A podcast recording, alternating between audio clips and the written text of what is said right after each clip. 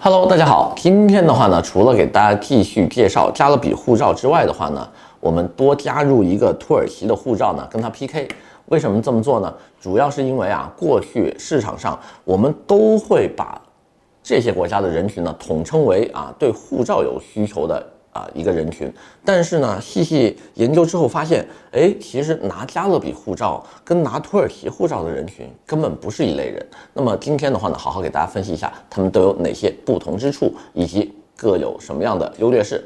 那么希望喜欢我们的小伙伴呢，可以继续的支持、点赞、关注、转发，谢谢。Hello，大家好，今天的话呢，给大家分析一下，就是加勒比护照啊这一个派系以及土耳土耳其的这个区别。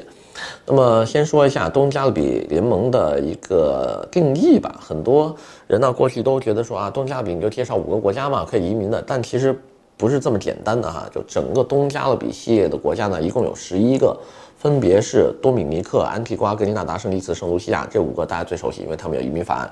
还有六个呢，分别是蒙特塞拉特、圣文森特和格林纳丁斯、英属维京群岛、安圭拉、马提尼克和瓜德罗普。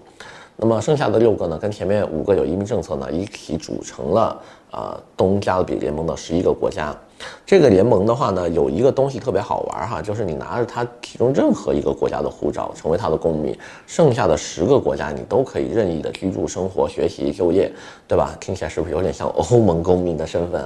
对，没错，就跟欧盟公民一模一样。那么这个东西的话呢，也让很多人觉得说，哦，原来这个东加比联盟还不是那么差，对吧？至少我一个岛待不住了，我还可以去其他的岛。那么今天的话呢，主要是分析他们的优劣势。先说一下东加勒比系列的优劣势吧。东加勒比系列的话呢，有一个市场上最大的卖点，就是第一快，第二便宜啊。这两个东西你是打打遍天下无敌手的，对吧？你无论是传统的移民国家英美加澳啊，香港、新加坡，还是新兴的这一类欧洲国家，什么啊什么葡萄牙、西班牙，什么希腊啊、塞浦路斯，呃，你都不可能做到在一年之内啊，就几个月的时间之内就拿到身份。对吧？我们能在几个月拿到身份的，都是一些特别啊，就就就鸟不拉屎的一些国家，或者特别荒的一些地方，比如说啊，非洲什么冈比亚、几内亚、比绍啊，对吧？然后大洋洲的这个瓦努阿图，对吧？都这样的一些国家。那么功效上面来说的话呢，呃，加勒比系列的。这个功效还是蛮多的，因为首先呢，它是拿护照；第二的话呢，这些国家它不像瓦努阿图，对吧？经常跟中国交换信息，因为瓦努阿图这几年跟中国的这个外交的部门配合还是挺紧密的，所以导致有一些身上有事儿啊，或者是对吧，资本大鳄呀，或者要避税的这个人群啊，不大敢去这个瓦努阿图了。那么这样一来的话呢，东加勒比的优势非常的明显了，对吧？一快六到九个月下护照。啊，人不用去，护照原件也不用递交，我也不用过去摁指纹，我只要给你一个扫描件、复印件就可以了。最离谱、最离谱的是，当年我们还做过一个客户，在非洲的，他连扫描仪都没有，就当时他是用那个高清的这个照片传过来，我们拿去递交，我说那只能这么一试了，你要没有的话就就这么办吧，还真给批了，就就离谱到这个地步。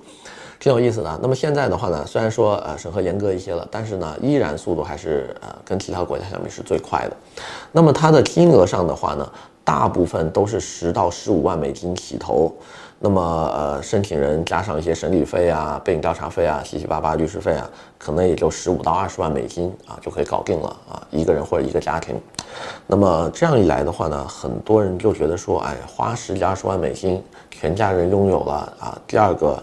生活的选择啊，至少有些人来说呢，他觉得说这是一个护身符吧，就万一万一以后啊，我们回到了啊六六到七六那十年，又或者是啊两极格局再现啊，对吧？亚洲阵营跟这个欧洲阵营跟美洲阵营又又又开始弄起来，还或者是啊这个美苏啊，或者是这个俄乌，或者是中台，对吧？这这这这这不能叫中中台哈，叫台海，哈，出现一些。呃，动荡的话呢，那我们还有一个地方可以去啊，他们就把这个东西呢变成一个护身符这样子来使用。所以的话呢，呃，整个的这些个优势的话呢，也就这么多了。那么剩下就全是缺点啊。我们说一下缺点有多少。第一，这些十一个国家当中最出名的就是洗钱啊，sorry，税务规划啊，对吧？税务规划，比如说英属维京群岛，所有做税筹的圈子都知道它是做什么用的。然后的话呢，这些个地方的话呢，是北美人的后花园，去那边度假的。但是对于亚洲人来说，他你享受不到这个东西啊，因为过去太远了，对吧？它在赤道的两端，刚好一个地球是圆的。你在这儿啊，比如说我们现在在深圳，在这个位置，它是刚好在这儿的。你无论从地球的哪个圈儿去飞它，对吧？南边、北边，你怎么飞，你都是要转机的，而且转机呢都要绕经这个超级大国，就是，就是没有说免签转机这一说了，就要么加拿大，要么美国，要么英国。那你这样飞过去的话是非常麻烦的，每次飞之前你可能还要办个签证。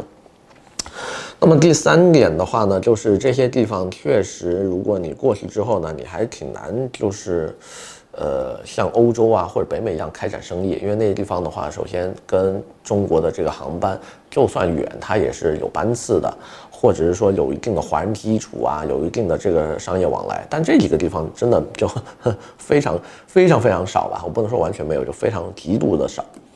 那么这样一来的话，你过去生活呢也可能会成一个问题啊，除非就是你就想避世了，以后就远离你的生活圈，啊，安居养老啊，做一个隐士，带着大把的钞票啊，保证能给你就花到就是过世那一天的，那可以，好吧？那我们说完了这个东加勒比系列的护照功能，我们现在看一下土耳其。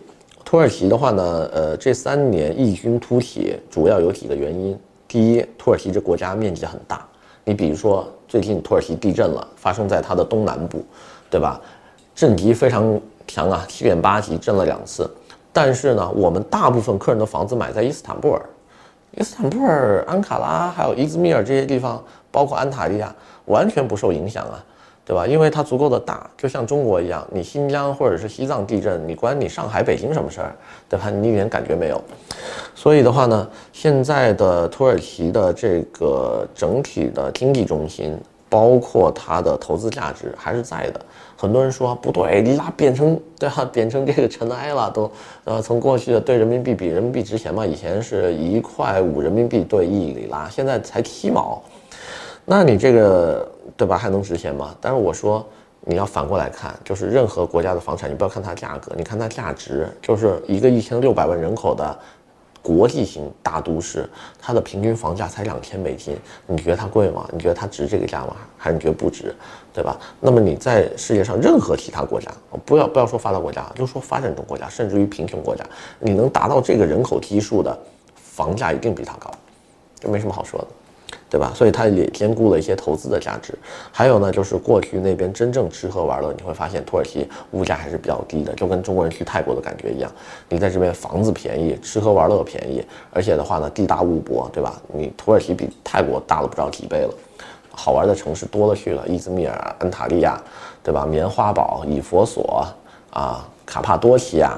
那么所有的这一些呢，都是比较安全又风景不错的啊。只要你不去整个它的这个东南部，东南部确实有点儿 类似于我们去这个西藏、新疆嘛。为什么我们去西藏、新疆边防管得这么严啊？对吧？那边可能有点不太平。那么土耳其的整个的国家的这个形式呢，就是把中国调个个啊，你东西一反啊，你就可以理解土耳其是个什么样子。那么。说一下它的缺陷吧。很多人对土耳其呢，缺陷主要来源于一些偏见。就我感觉，很多人都觉得土耳其像是一个极端穆斯林的这种政教合一的国家，但恰恰呢，它是穆斯林，呃，就是国家里面最最最开放跟偏西方的一个。而且它现在也已经回到了一个世俗化的国家。就在凯末尔改革之后的话呢，它已经开始政教分离了。它跟旁边的伊朗刚好走了一个截然不同的相反的两条路线。对吧？我们七十年代看伊朗都是比较开放啊，比较西方的，女生可以穿短裙呐、啊，露胳膊、露背什么都行啊。现在就完全不行了。但是你看土耳其，连这个禁酒令都没有，对吧？那，呃，所以呢，大家我觉得还是可以消除一下偏见啊，去那边看一看。虽然说这个国家没有什么特别棒的长板，比如说它投资额也不算便宜，但总的来说它是没有一个短板的国家啊，就很难挑出它一个特别大的毛病。那么，哎呀，今天先介绍这么多吧，时间有限，我们下回接着说。